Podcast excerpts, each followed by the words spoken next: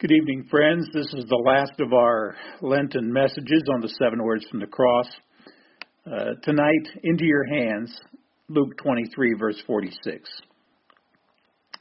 It's 3 p.m. Friday afternoon, another sweltering day in Jerusalem.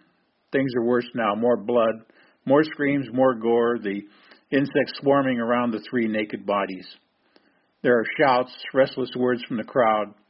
Several hundred people have gathered at Skull Hill to watch the end. It's not been an ordinary day, not that you could ever call crucifixion ordinary, but the Romans did it all the time.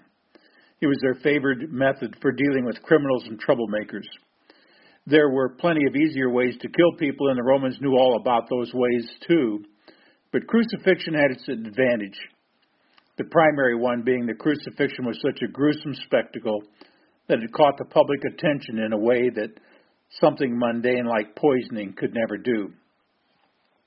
But this time the Romans had hit the daily double, so to speak.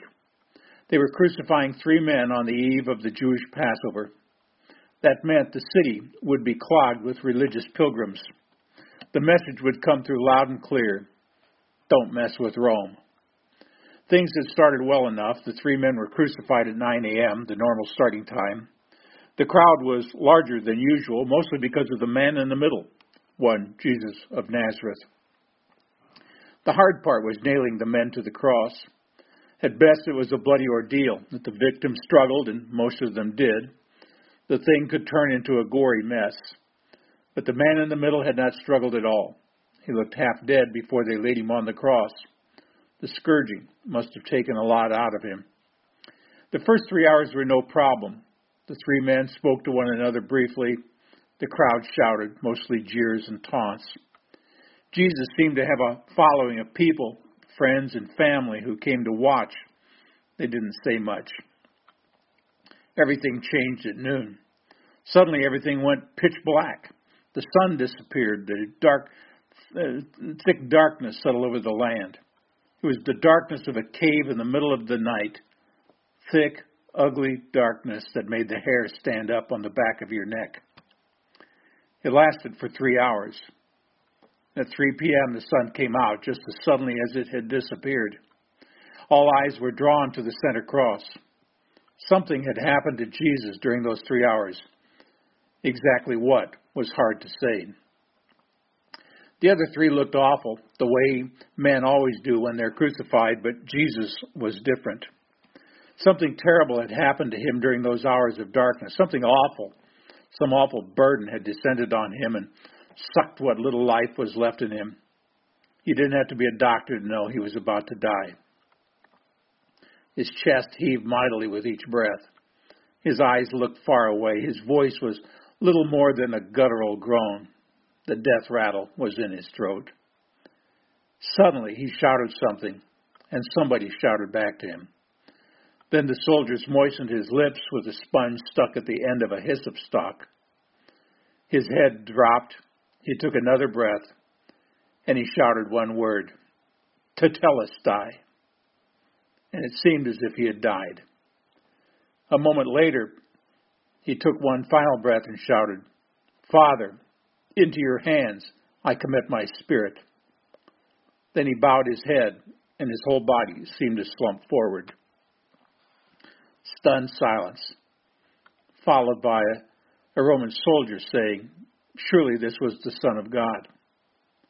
There was shock. Who was this man? Anger now and fear on the faces of the crowd, here and there soft sobs and quiet tears. Much later came the spear in the side, but Jesus was long dead at that point. This is how Luke tells the story of the last moments of Jesus' life. It was now about the sixth hour, and darkness came over the whole land until the ninth hour, for the sun stopped shining. And the curtain of the temple was torn in two.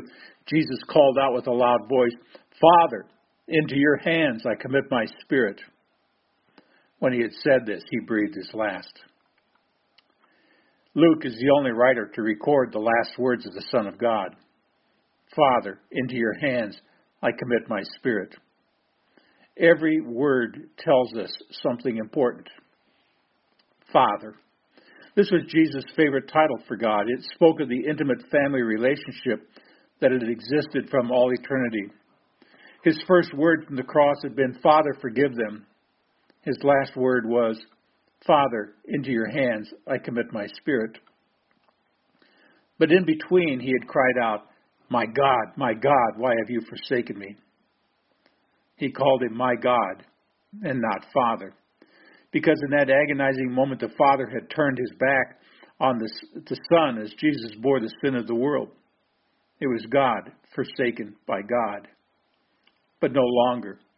Jesus dies knowing the price has been fully paid, the cup emptied, the burden borne, estrangement ended. Whatever happened in those three hours of darkness is now in the past.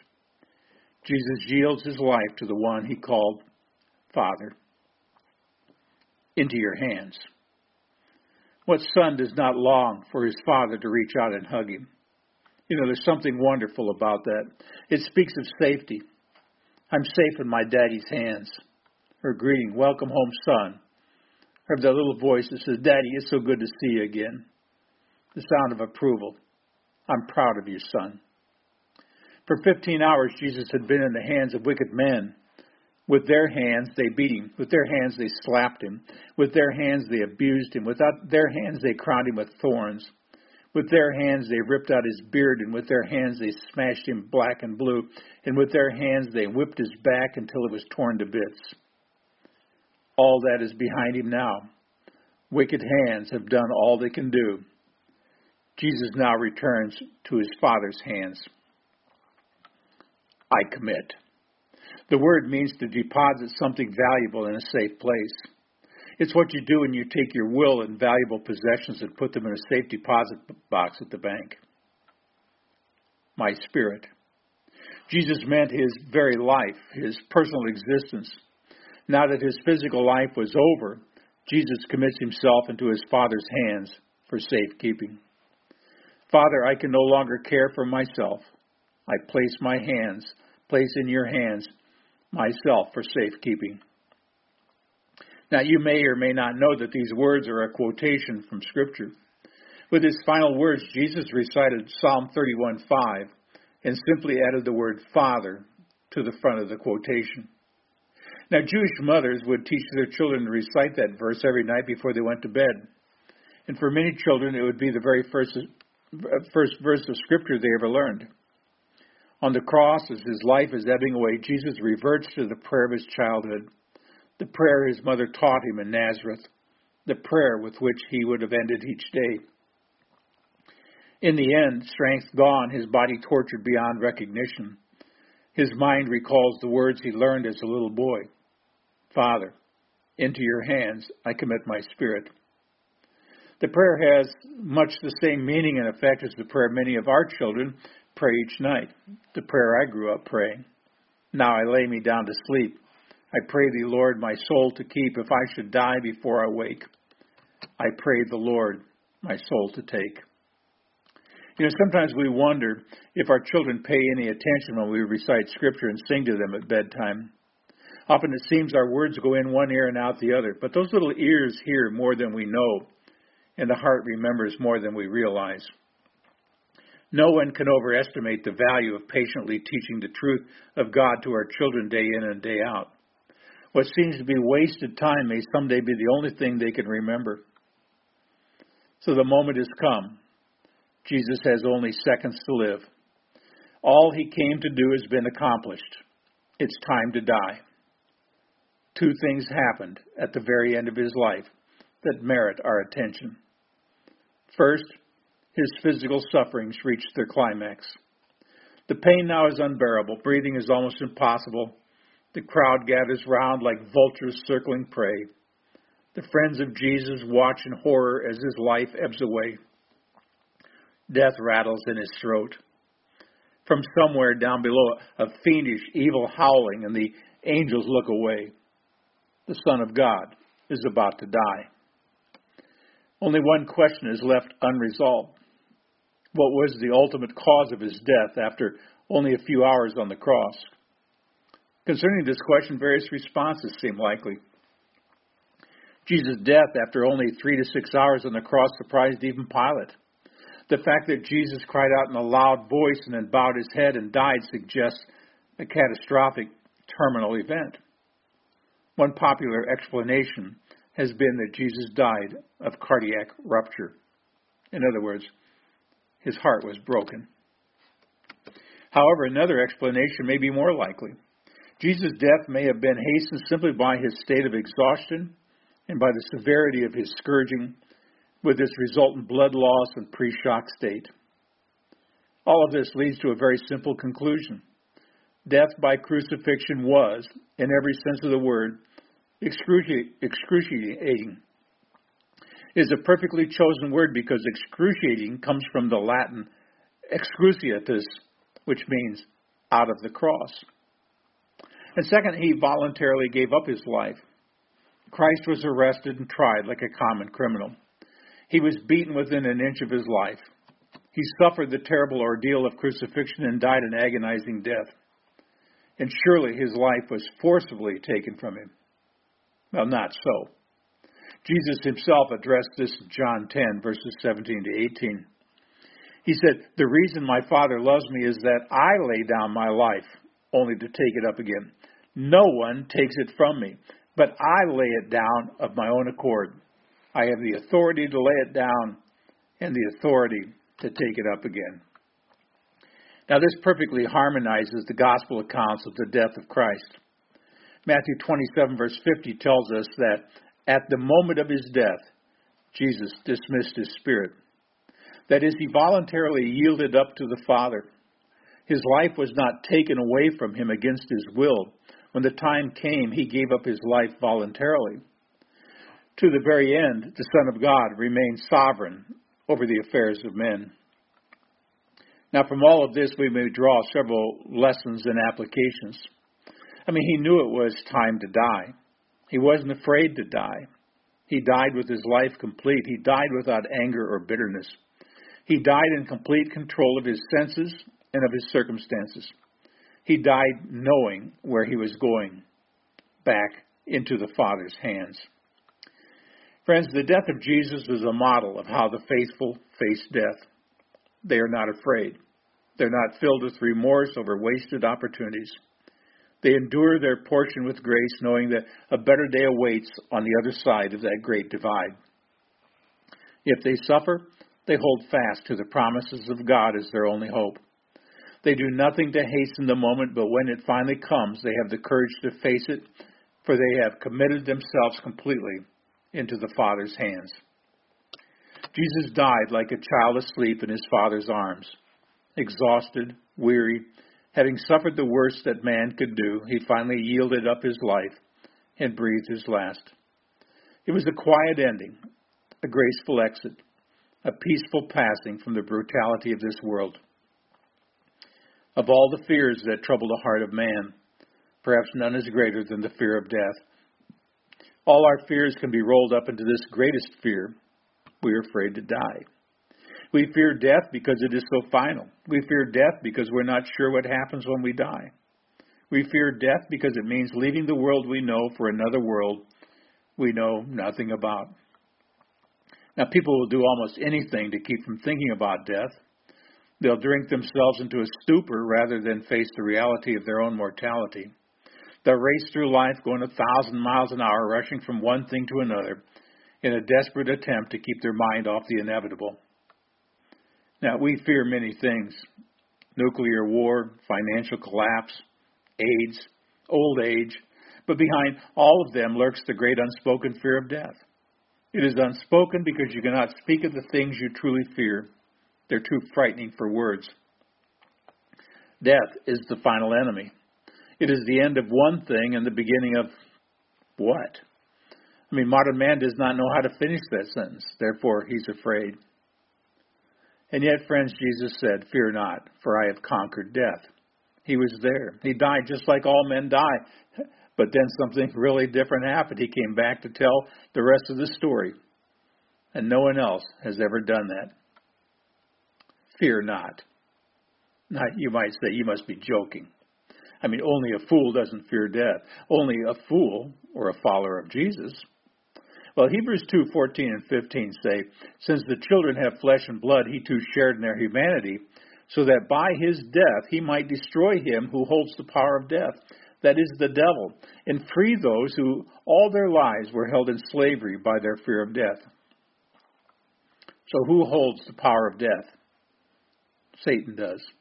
Death belongs to him. Death is his. He owns it.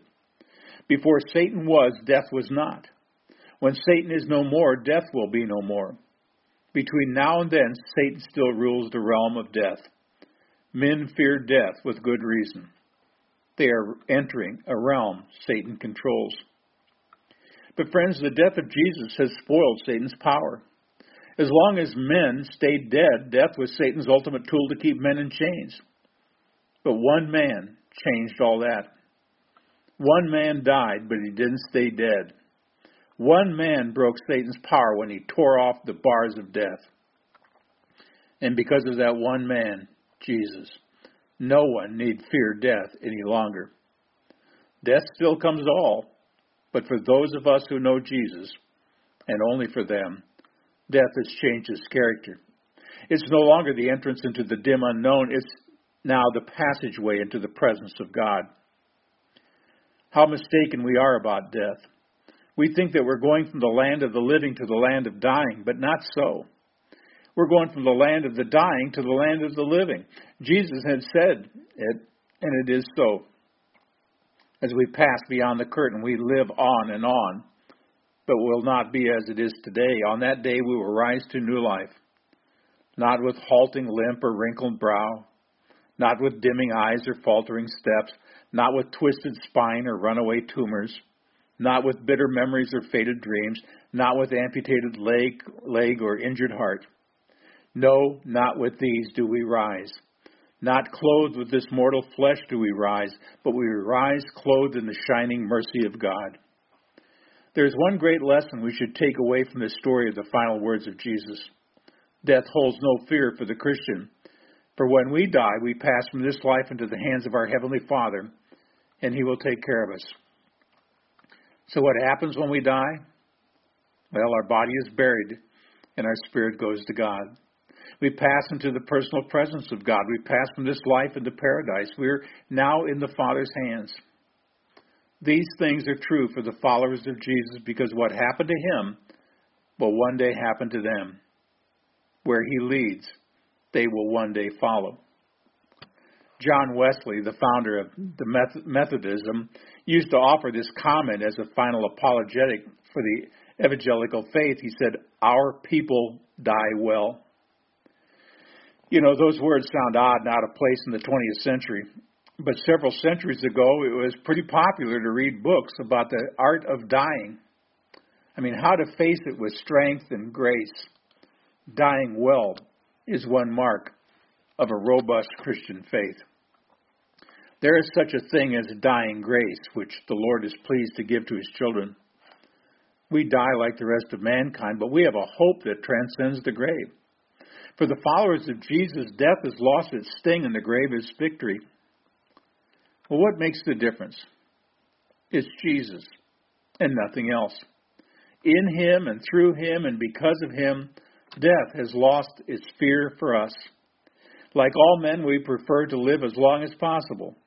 But when the time comes, we'll not shrink back in unspeakable dread. We know one who has been there and has come back to tell the story. He said, Fear not, I will be with you. For those who know Jesus' death is not the end, but the beginning of life. Father, we thank you for a hope that transcends this dying world. We live, we die, and through Jesus we pass into your loving hands. Teach us to live each day as if it were our last, because someday it will be true. In these quiet moments, we recommit our lives to you, believing that you will be faithful to us in life and death and in the life to come. We pray these things in the name of Him who conquered death, Jesus our Lord. Amen. Until next time, friends, see the vision, live the mission, and feel the passion.